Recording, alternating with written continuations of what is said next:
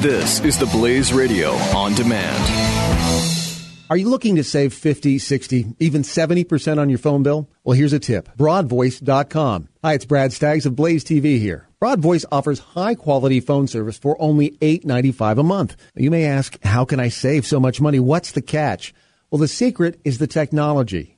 Broadvoice uses VoIP technology that takes analog audio signals from your phone, turns them into digital data, and then transfers them over the internet. This means crystal clear sound and cheaper phone bills. Broadvoice has been ranked in the Deloitte Technology Fast 500 and Inc. 500 as one of the fastest growing private companies in America. Get Broadvoice right now for only $8.95 a month. Keep your existing phone number for free, and Broadvoice will send you their easy plug-in adapter free. All this, and you get unlimited local calling for just $8.95 a month. Plus, for a limited time, Broadvoice will even give you your first month free. Do what we did here at Blaze Radio. Make the switch today at broadvoice.com or call 888-332-8036. 888-332-8036.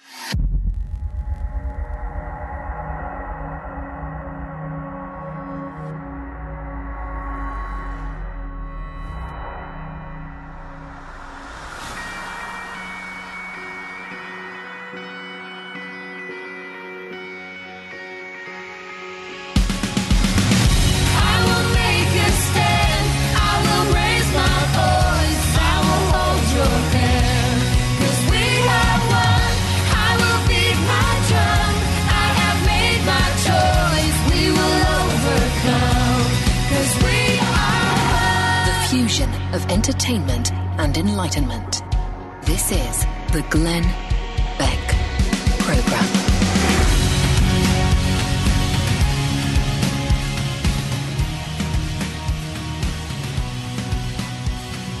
You're on.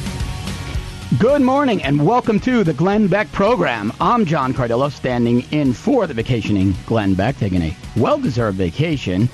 And you must be wondering, well, who is this John Cardillo guy? Well, just a quick intro on me so you know who you're going to be listening to for the next 3 hours and tomorrow morning. I actually got my start in media with Glenn, but I'm not a media guy. I wasn't a radio guy. I wasn't a TV guy. I was a New York City cop, and I started a business that grew. And so I saw the world through two very unique lenses, one through the lens of a street cop in the South Bronx in the NYPD, the other through an executive, a private equity guy that founded a company. I was an entrepreneur, a company that grew rapidly, and we were tracking bad guys in large online communities. And I wound up spending a good part of my life in the legislative arena, testifying to 15, 20 state legislatures, the U.S. Congress, U.S. Senate subcommittees on pedophiles and terror fundraising online and all these bad guys and interesting topics.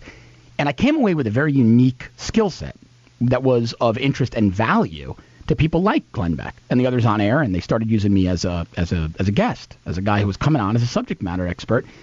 And it turned out I really enjoyed it, and it was my calling, and I decided to go on air, give it a shot for myself. I got my start with Glenn about three and a half years ago. We were doing political analysis. I loved it, and it just went from there. And luckily, it turned into a career for me, but I owe a lot to Glenn. And interestingly, one of the things you'll learn about me, if you don't already know me, I know many of you know me from Glenn Beck Show, from my radio show. I host a morning show down in Miami, Fort Lauderdale, where I'm based. But many of you know that I was an ardent Trump supporter from the beginning. And Glenn obviously was not. And he's still very skeptical. But isn't that the great thing about America? Isn't that the great thing about America? That a media giant like Glenn Beck, who can be so anti a candidate, and a guy like me, who can be so pro a candidate, stands in for his show. Because, see, we can be friends and disagree on an issue. And that's one of the things that's very disappointing to me, is that I'm watching this whole past year, this past campaign season, people who were otherwise very good friends having these fallings out and not speaking to each other and harassing each other and becoming very vitriolic and angry with one another on Facebook and Twitter over a political candidate. I mean, I've lost friends, colleagues in this industry who were on the Never Trump side, and I was pro-Trump. And we don't speak. We unfollowed each other. We blocked each other over this. And I will say I was never really the catalyst for that. Maybe it goes back to being a street cop in my 20s. I'm pretty thick-skinned. I don't really care who you support. If you're a good American and you live your life well, I don't care who you support. We can disagree. I might think you're misguided on issues, but I'm not going to personally dislike you. And that's why I've always had such respect for Glenn, and that he can have a guy like me come in and guest host for him, knowing that we differ on this issue, but being, you know, the giant in the industry that he is, and being the guy that he is, want his audience to hear that opposing viewpoint, want to educate his audience, let his audience hear all sides. It's just a shame that more people in media aren't doing the same thing, and I think we should, not just those of us in media, but those of us in general. One of my best friends is a hardcore liberal Obama supporting Democrat. The guy's like family to me. I even call him Baby Obama because he's mixed race and graduated Harvard Law School. But our families have done holidays together for the last 30-something years. We don't let politics get in the way of this nonsense, of our friendship. We don't let nonsense get in the way of friendship. And so it really bothers me when people treat their friends poorly. And I had such a great Christmas, and it's been such a great holiday season for me. And Tiffany Gabay is in studio with me. Tiffany had a great Hanukkah. Tiffany got her start on the Blaze as well. And say hi, Tiffany. Hi, John. Thank you for having me on the show. It's a pleasure. And there's a reason I wanted you to be here, because you really have become one of my go-to experts on Israel. And I had a great Christmas, and you had a great Hanukkah, and we had a great holiday season, and we're going to have a great New Year. We haven't treated Israel very well. You know, going back to what I was talking about, friends disagreeing, but ultimately backing each other up. It's okay for the United States and Israel to disagree. But I find what we just did to Israel at the United Nations is reprehensible. We were a very bad friend to Israel, who's one of our greatest allies in history, but more importantly, an irreplaceable strategic partner in what is now the most volatile region in the world. Historically speaking, I would argue that the Middle East in a nuclear age is the most historically volatile region in the world. So explain a little bit. You've been studying this, and you've been studying it for me. Explain a little bit, a couple of points, what this resolution was, what it means, and things that we can do to mitigate the fallout of this. Of course. Well, let's make no mistake. Under the Obama administration, the U.S. has not been a friend to Israel for the past 8 years, and this was Obama's final backstabbing for Israel. He wanted to basically set a fire ablaze and leave it for President-elect Trump to have to deal with when he takes office. Essentially, the Security Council Resolution 2334 condemns Israeli settlements in the West Bank and East Jerusalem. It considers them occupied territory, and it talks about the 1967 borders, which we'll get into a little bit later because there are no such thing as 1967 borders.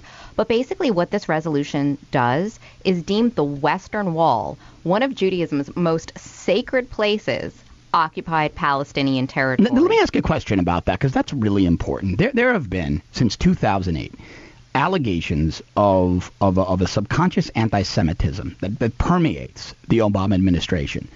You're one of the most rational people I know. You have family in Israel.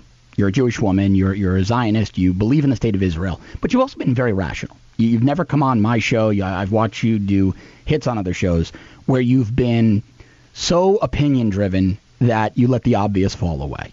Now with all that in mind, and I mean that. I'm not just playing that up because we're friends and and you're a colleague. Do you feel that subconscious anti-Semitism has permeated the Obama administration? Because I do. I personally do. I think there's always been this detest of Israel. Maybe it's come through Barack Obama's academic career. I think Samantha Power at the UN has been our worst UN ambassador. She has worked against the interests of the United States for as many years as she's been there. And John Kerry, to me, is kind of this moronic, do-nothing figurehead caught in between Power and Obama, who are ideologically identical. So they needed a Secretary of State that wouldn't get in their way. And I think all three of them couldn't care less about the Jewish state and truly want to either be loved by the Middle Eastern Muslim nations, or they desire to be loved by the globalist community, that European globalist mentality community that they think is cool and invites them to the really ritzy dinner parties. I mean, am I onto something, or is this crazy conspiracy Cardillo theory? Definitely not conspiracy theory. In fact, and I think one of the things that people get confused about is when they think about anti-Semitism, they think about it the way the Anti-Defamation League would characterize it. If you see a little green frog meme on Twitter, for example, or someone, uses the term Jew, you have particularly liberals screaming about anti-Semitism. But people do not realize that being anti-Israel is the new incarnation of anti-Semitism, and that is Barack Obama. Whether it's because he feels sympathetic for the Islamic world and he believes that they are truly colonized and oppressed people, and, you know, he looks at Israel as the little Satan and as a colonizer and subjugator of the, quote, indigenous Palestinians, which, of course, that's not true. I think that he's definitely motivated by that ideology. And, of course, it's also the cocktail party cred. At the end of the day, it's fashionable and cool to vilify Israel because there are new exotic people that the left can align itself with and act like champions of, and those are Muslims. Right. And here's what gets me, though. It's always the people who purport to be the most educated, the most cultured, who have this mentality. Because when I go and talk to my friends, the New York City cops, the firefighters, and I've become a pretty well-known media guy in the first responder community. I speak to the cops and firefighters and medics and military personnel from around the country. And often I'll be on IM with those deployed around the world. We're just chatting. They either listen to my show or they follow me on Twitter or they're friends of mine. They get it. They get it. It's common sense. They'll say things to me like, well, isn't Israel like our only friend in that neighborhood? You know, aren't these the guys who are holding down the fort? We share intelligence. I mean, Jordan's been an ally to an extent, but Israel is a go-to solid ally, you know, in the vein of the UK. But look, we haven't treated the UK very well. Poland has been another staunch ally. Their special forces, the Grom, Polish special forces, were into not just the first Gulf War, rather this war, but also the first Gulf War in the first waves, alongside our SEALs and our Delta guys.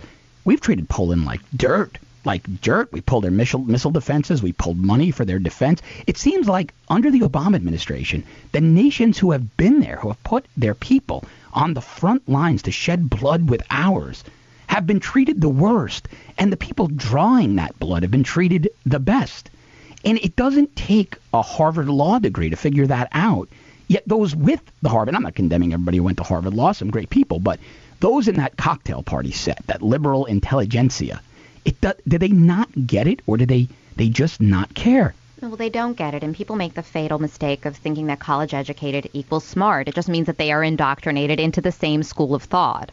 You know, and with regard to Obama, this has been, you know, his cause from the beginning when he went on his world apology tour. It was about cutting America's role down to size. It was about distancing ourselves from our allies, Israel, the only democracy in the Middle East, the UK, and befriending these despotic third world regimes, you know, like Cuba, for instance, right, because they're going to do so much for us. Yeah. But if you look at Obama's background, he was raised and indoctrinated through his mother, through Frank Marshall Davis, through his, you know, right, dreams of his father, into this far left-wing ideology. So it absolutely makes sense that someone with this worldview would want to align with the, you know, the lesser entities and to bring America down to size. You know, and I want to just add something that has nothing to do with the Middle East. And I don't know if most Americans know this, but one of the things I demanded, and I wrote the White House, I emailed the White House, and I've asked this to Donald Trump's administration as well. I had Katrina Pearson on my show, and I demanded of her. Joanne Chesimard, a.k.a. Asada Shakur, who murdered State Trooper Werner Forrester back in the 70s, she's number 4 on the FBI's most wanted terrorist list. She lives openly in Cuba. Our intelligence people know exactly. They know her address. She shops at open-air markets. We have photos of her. She lives openly in Cuba, okay? Her name, Asada Shakur, is the name she assumed when she became a radical. Bill Ayers, Obama's best friend, named his son Zayd. Z-A-Y-D, after Zayd Shakur, her co-conspirator in the murder of Trooper Forrester. Obama never demanded her return. Worse, and a lot of people don't know this, Democratic Senator Congresswoman Maxine Waters, in 1998, while a sitting U.S. Congresswoman, wrote a letter to Fidel Castro calling this cop killer, this terrorist, a freedom fighter, and begging Fidel Castro not to extradite her to the U.S. Now, she was convicted. She broke out of prison, Chesimard. She's not facing trial here. She's going back to jail. This is today's Democratic Party. But even worse, Tiffany, John Kerry is about to draft another resolution that makes things even worse for Israel. And we're going to be talking about that when we come back. You're with the Glenn Beck Program. I'm John Cardillo standing in for Glenn. We'll be right back with you. We have won. The Glenn Beck Program. Mercury.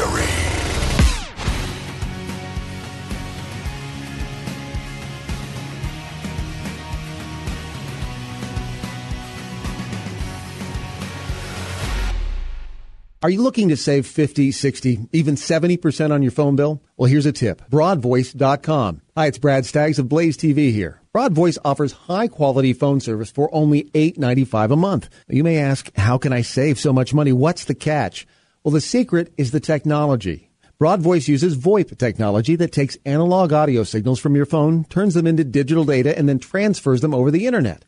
This means crystal clear sound and cheaper phone bills. Broadvoice has been ranked in the Deloitte Technology Fast 500 and Inc. 500 as one of the fastest growing private companies in America. Get Broadvoice right now for only $8.95 a month. Keep your existing phone number for free, and Broadvoice will send you their easy plug-in adapter free. All this, and you get unlimited local calling for just $8.95 a month. Plus, for a limited time, Broadvoice will even give you your first month free. Do what we did here at Blaze Radio. Make the switch today at broadvoice.com or call 888-332-8036. 888-332-8036.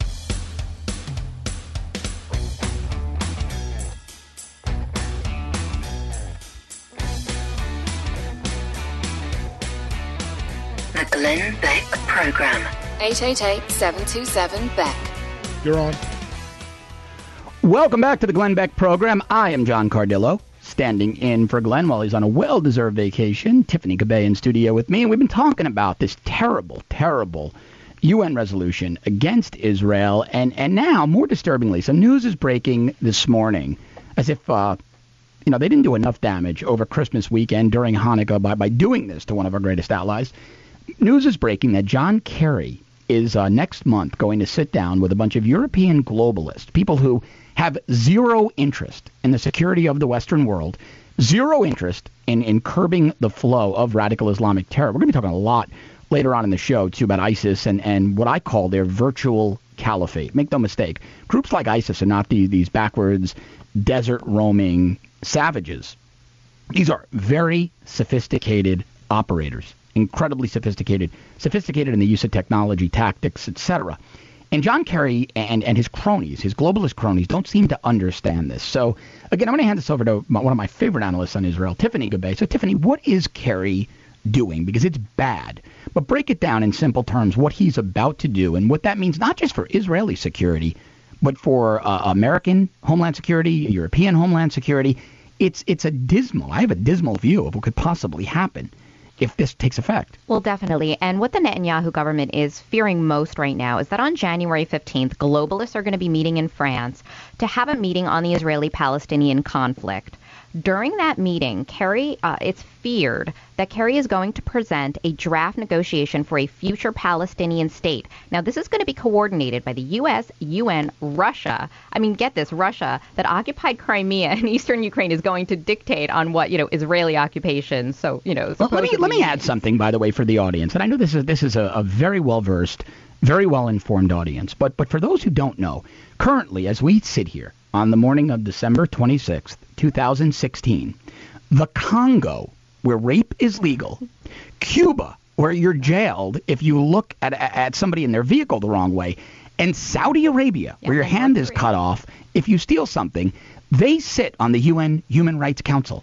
The United States does not. We do not.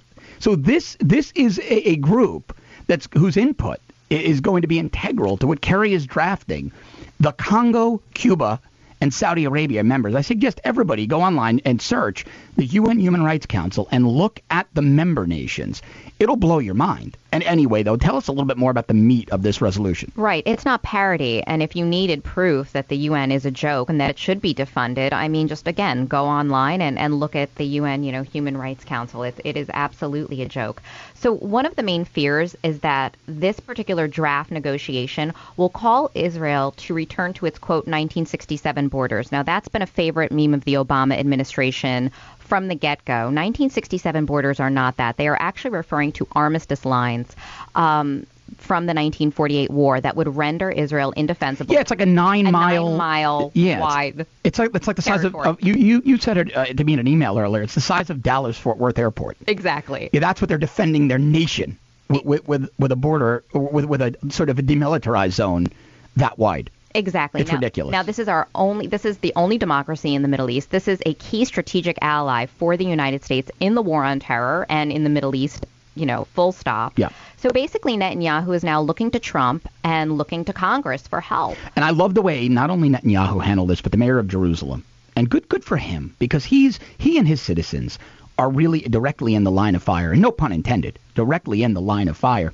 But I've always been very anti-UN, and it's not because I'm a conservative guy. You know, as a New York City cop, one of the things I loved about Rudy Giuliani saw the UN for what it was. He got up and walked out when Arafat spoke. He got up and walked out when they were celebrating the Castros. But when, this is back in the 90s, so when I was a New York City cop back in the 90s, a lot of people don't know this, Rudy Giuliani, who before he was mayor was a brilliant federal prosecutor, he figured out that in New York, because moving and parking violations are violations, not crimes, they're impervious to diplomatic immunity. And he would have us just beat the diplomats' cars up with parking tickets and moving violations because they disrespected his city. They were parked in front of fire hydrants and block bus stops and do whatever they wanted and blow red lights and endanger school zones. And he said, you stop them, you ticket them. There's no diplomatic immunity. If they want to go to court and fight it out, let them go to court. It's a violation in New York, so you can't send your lawyer. The diplomat had to show up. And let me tell you, it worked. It worked. They stopped because these diplomats who think they're God were showing up in traffic court with the common folk. And they didn't like that. But unfortunately, the UN has created a very, to me anyway, and I think to many others who analyze this for a living, a very, very dangerous world. And we're seeing the effects of that in Berlin. We're seeing the effects of that here. And we're going to be, I fear, seeing the effects of that in many more countries to come if this resolution passes. We're going to be talking about that when we come back. You're with John Cardillo, guest hosting for Glenn Beck, the Glenn Beck Program. You're clear for 5 minutes. This is the Glenn Beck Program. Mercury.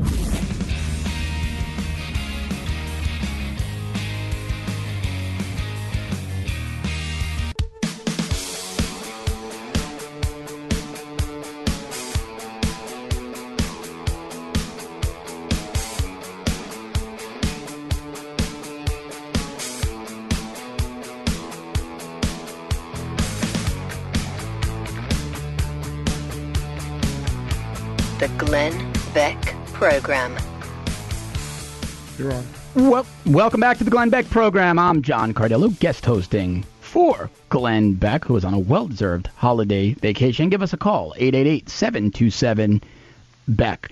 You know, I talk on my show often about things through the lens of my law enforcement experience, but I think especially at this point in history, it's valid, it's relevant, it's pertinent. And one of the things that drives me absolutely insane, it really makes me lose my mind, is the term lone wolf terrorist. And we saw a horrific attack in Berlin in which people were targeted for no other reason than they were Western Christians during the Christmas season. No other reason. No matter what you're told, that's why they were targeted. We saw it here in Chattanooga. We saw it here in San Bernardino. We don't even know how many attacks are stopped. Later on in the show, somebody's going to be joining me, very good friend of mine, Ed Hartnett. He was the chief of intelligence. He was NYPD's chief of intelligence on the morning of 9/11. He's a global expert on terror and security, and we're going to be talking about some other things and how New York City and other cities are going to be secured on New Year's Eve and throughout the rest of the holiday season. But he and I and guys like him, friends of mine who were CIA, who were special operators, we speak about this often. And the one frustration we all take away is this term lone wolf terrorist, because it's a misnomer. ISIS and Al-Qaeda have for decades, not years, not months, and ISIS is a relatively new entity, but those who were are now ISIS and who were with some other radical group of savages, they've always cultivated lone wolves. A very good friend of mine has spent many years in the CIA recently. He's only out a few years. He's if his life could be made into a book, it would be a bestseller. He and I often talk about the virtual caliphate. So what am I talking about? Virtual caliphate. Well, like I said earlier in the show, Don't assume that because these terrorists drive around the desert in dusty white pickup trucks that they're backwards. These are very intelligent, highly, highly motivated people. And nothing illustrates that better than a recent story. And we're going to get to Berlin in a second, but one that, you know, as a student of this, as a guy who analyzes this, as a guy who used to go out and interdict and lock bad guys up, not many things make me take a step back and say, wow, that's scary. because we were the guys who couldn't afford to be scared. Well, we couldn't afford to let people know we were scared. We were scared. I don't care what anybody tells you. Walking into a pitch black hallway in the South Bronx back in the 1990s when you knew you had two murderous guys in there with guns and you had very limited descriptions on them, well, that's scary. But you can't let the people who call 911 know that's scary. You've got to let them think you've got the situation in hand, right? You've got to win that fight, because if you don't, as the police, as our military, as our intelligence community, if we don't win those fights, society goes down the drain. We don't know. We can be scared internally, but we've got to win. But one of the things that scared me was a story about ISIS developing an app that teaches children how to blow up Big Ben and the Eiffel Tower. The app is called Haruf, and it teaches kids how to spell words such as grenade and rocket using pictures to help them remember. It's almost like Rosetta Stone for terrorism. And it was recently updated so that kids could learn about destroying Western landmarks like the Statue of Liberty, Big Ben, the Eiffel Tower. This is what I mean by the virtual caliphate. About a year or so ago, and didn't get much press, one of the preeminent ISIS recruiters and fundraisers was arrested. You know who she was? She was a 24-year-old American girl in Seattle whose Facebook photos were pictures of her wearing Seattle Seahawks jerseys. This was not a Muslim girl in a hijab. This was not a woman in a burqa.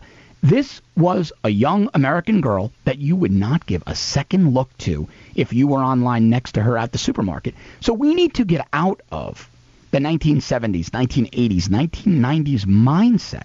And we need to remove that old paradigm when we fight terror. And so when we look at a guy like this Berlin attacker, and by the way, quick digression, kudos to the police officer in Milan, Italy, a rookie police officer still in training, still on probation, who took that terrorist out. What a great job. What a great job. Proud that he's a member of the same law enforcement, global law enforcement community I am. But we look at a guy like the Berlin terrorist. We look at the San Bernardino terrorists, and I'm not going to say their names. I don't want to say their names because that'll give them the attention they desire. When I look at them, and the left immediately rushes in, and you know what the left says, right? Don't jump to conclusions. Well, the guy's screaming Allahu Akbar, driving a truck through Christians. I jump to conclusions. I'm just a guy who stereotypes from experience. It's a lot faster. It saves a lot of time, and I can get you the information much quicker, much more efficiently. But when we talk about a lone wolf, and we act as if that's not somehow part of a greater terror conspiracy, a greater terror network, we are misguided. And we're misguided because we're ignorant. And we're ignorant because the writing is on the wall. Tiffany had dug up some literature. I think it was Al-Qaeda, right? Mm-hmm. Do we have it handy? Yeah. Well, we can read it. Can you just read the excerpt? That this was published by Al-Qaeda, correct? Right. So when did they publish? When did Al-Qaeda? Well, they did one spring, so May of 2016, and okay. They've been doing these issues since for years, and right before the Boston Marathon bombing. Okay. As well. So read the portion about lone wolves. The lone wolves that the left wants us to believe are these anomalies that have nothing to do with terror organizations on the whole. Read what Al-Qaeda wrote about lone wolves. Okay. So lone wolf or a lone jihadist is someone who has to make every effort to strive and endure in fighting the enemy.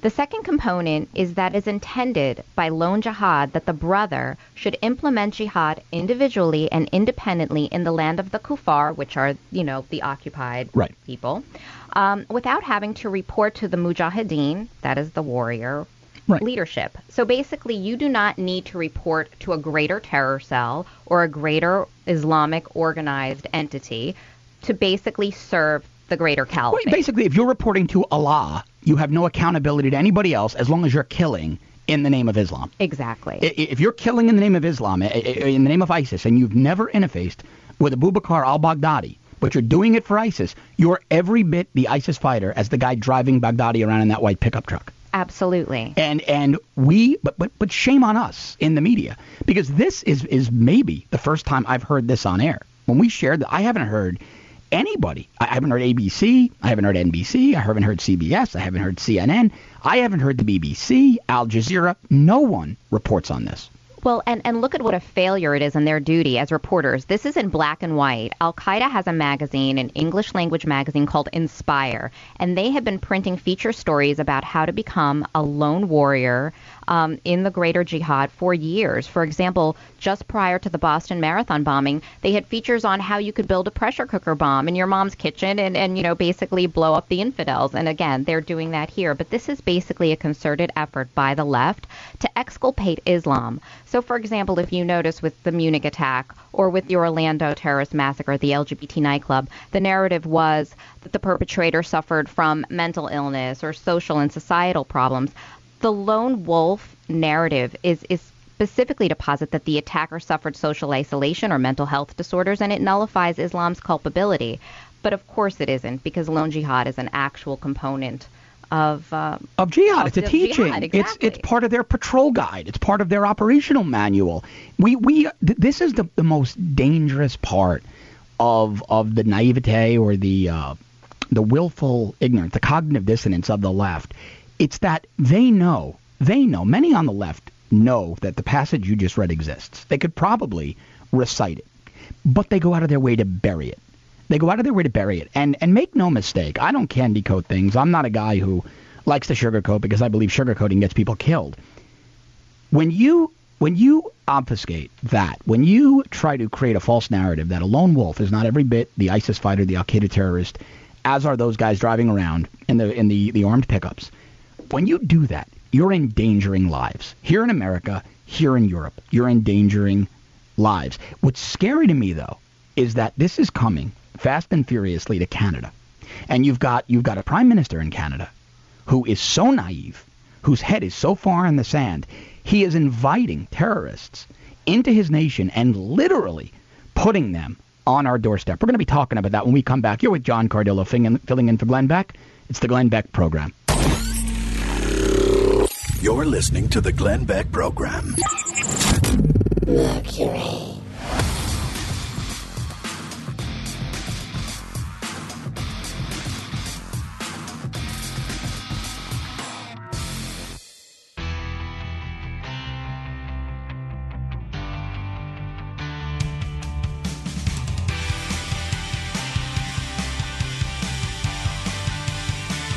The Glenn Beck Program. You're on. Welcome back to the Glenn Beck Program. I'm John Cardillo, standing in for Glenn today, and I'll be back with you tomorrow morning. You can also catch me on Twitter at John Cardillo. That's JOHNCARDILLO. I'm often going to be live tweeting during the show. Tiffany Gabay in studio with me, and we're talking this whole first hour about this terrible UN resolution against Israel and global terror. And so we've been talking about the Berlin attack and the fallacy of a lone wolf, and how Al-Qaeda has been promoting lone wolf terror for years, since before the Boston Marathon, and how it's always been a fundamental tactic of ISIS. And so we see these terrorists becoming emboldened. And I was talking a little bit in the last segment about the virtual caliphate, how ISIS is doing an absolutely masterful job of using the internet to recruit and fundraise and plot, coordinate, and carry out attacks. And now we have, in addition to Barack Obama, and thank God Barack Obama's out of here. Our world has been destabilized. It's so dangerous. But we have really what is Obama 2.0 running our friendly neighbor to the north, Canada, in Justin Trudeau. I mean, talk about a guy who is dangerously naive. Now, Justin Trudeau put out a Christmas, or I shouldn't say Christmas, because he would never use the term Christmas, but Justin Trudeau up in Canada, the Prime Minister of Canada, he got the job that his dad used to have, and he is probably, I would say arguably, one of the most progressive world leaders today, one of the most dangerously naive world leaders today, put out he actually said Merry Christmas Canada, so that's shocking. But then he went on not to talk about Jesus or Christianity or Santa, but he did talk about Syrian refugees and how we must, he basically said, I ask you to, hold on, I just lost that. Justin Trudeau said, today, as Canadians continue to welcome Syrian refugees, we open our hearts and homes to those most in need. And right on the heels of that, a Canadian imam, a guy named Abdullah Obeid, he's the imam of the Al Mazid Mosque in Ottawa, said that eventually all Canadians and all people around the world will accept Islam. Because Hussein, who considers himself, whoever Hussein is, who's the grandson of Muhammad, is the true inheritor of Jesus, Moses, and Muhammad. Now, I don't even know what the last part of that sentence really means.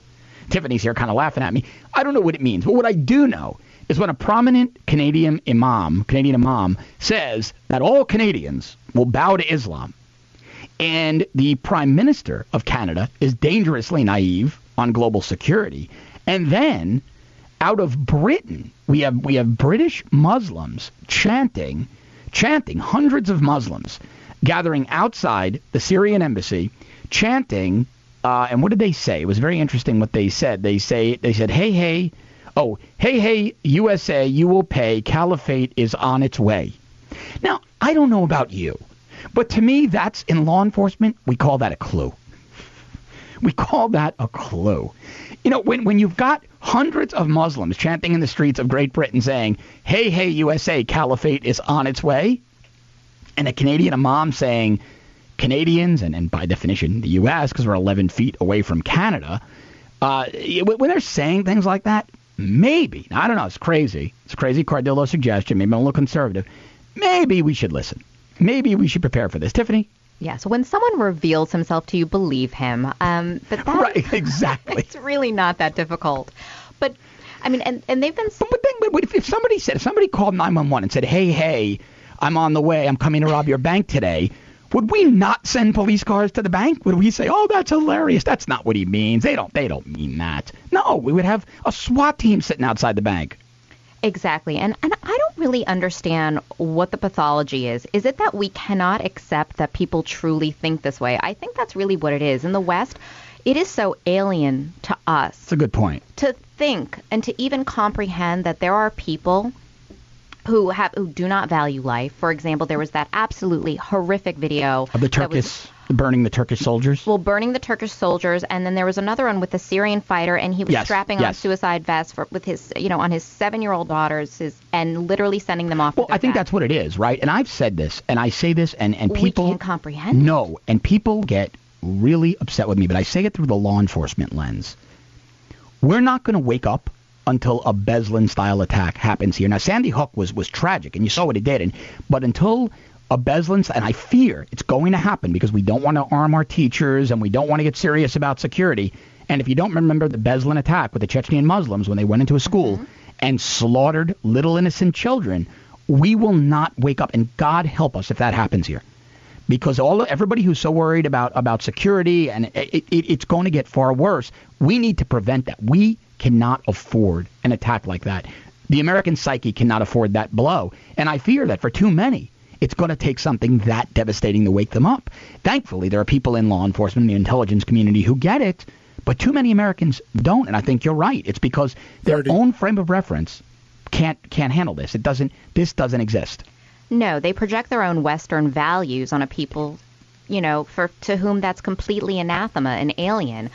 At the end of the day, when you have an imam saying that Canadians are going to bow and accept Allah, it is because, even if it's not through the caliphate or through terrorism, their own religious doctrine says that. I tend to agree with you, Tiffany. When we come back, we're going to be talking about a shakeup in the Trump campaign. Some interesting gossip coming out of that as well. You're with John Cardillo, The Glenn Beck Program. The Glenn Beck Program. Mercury.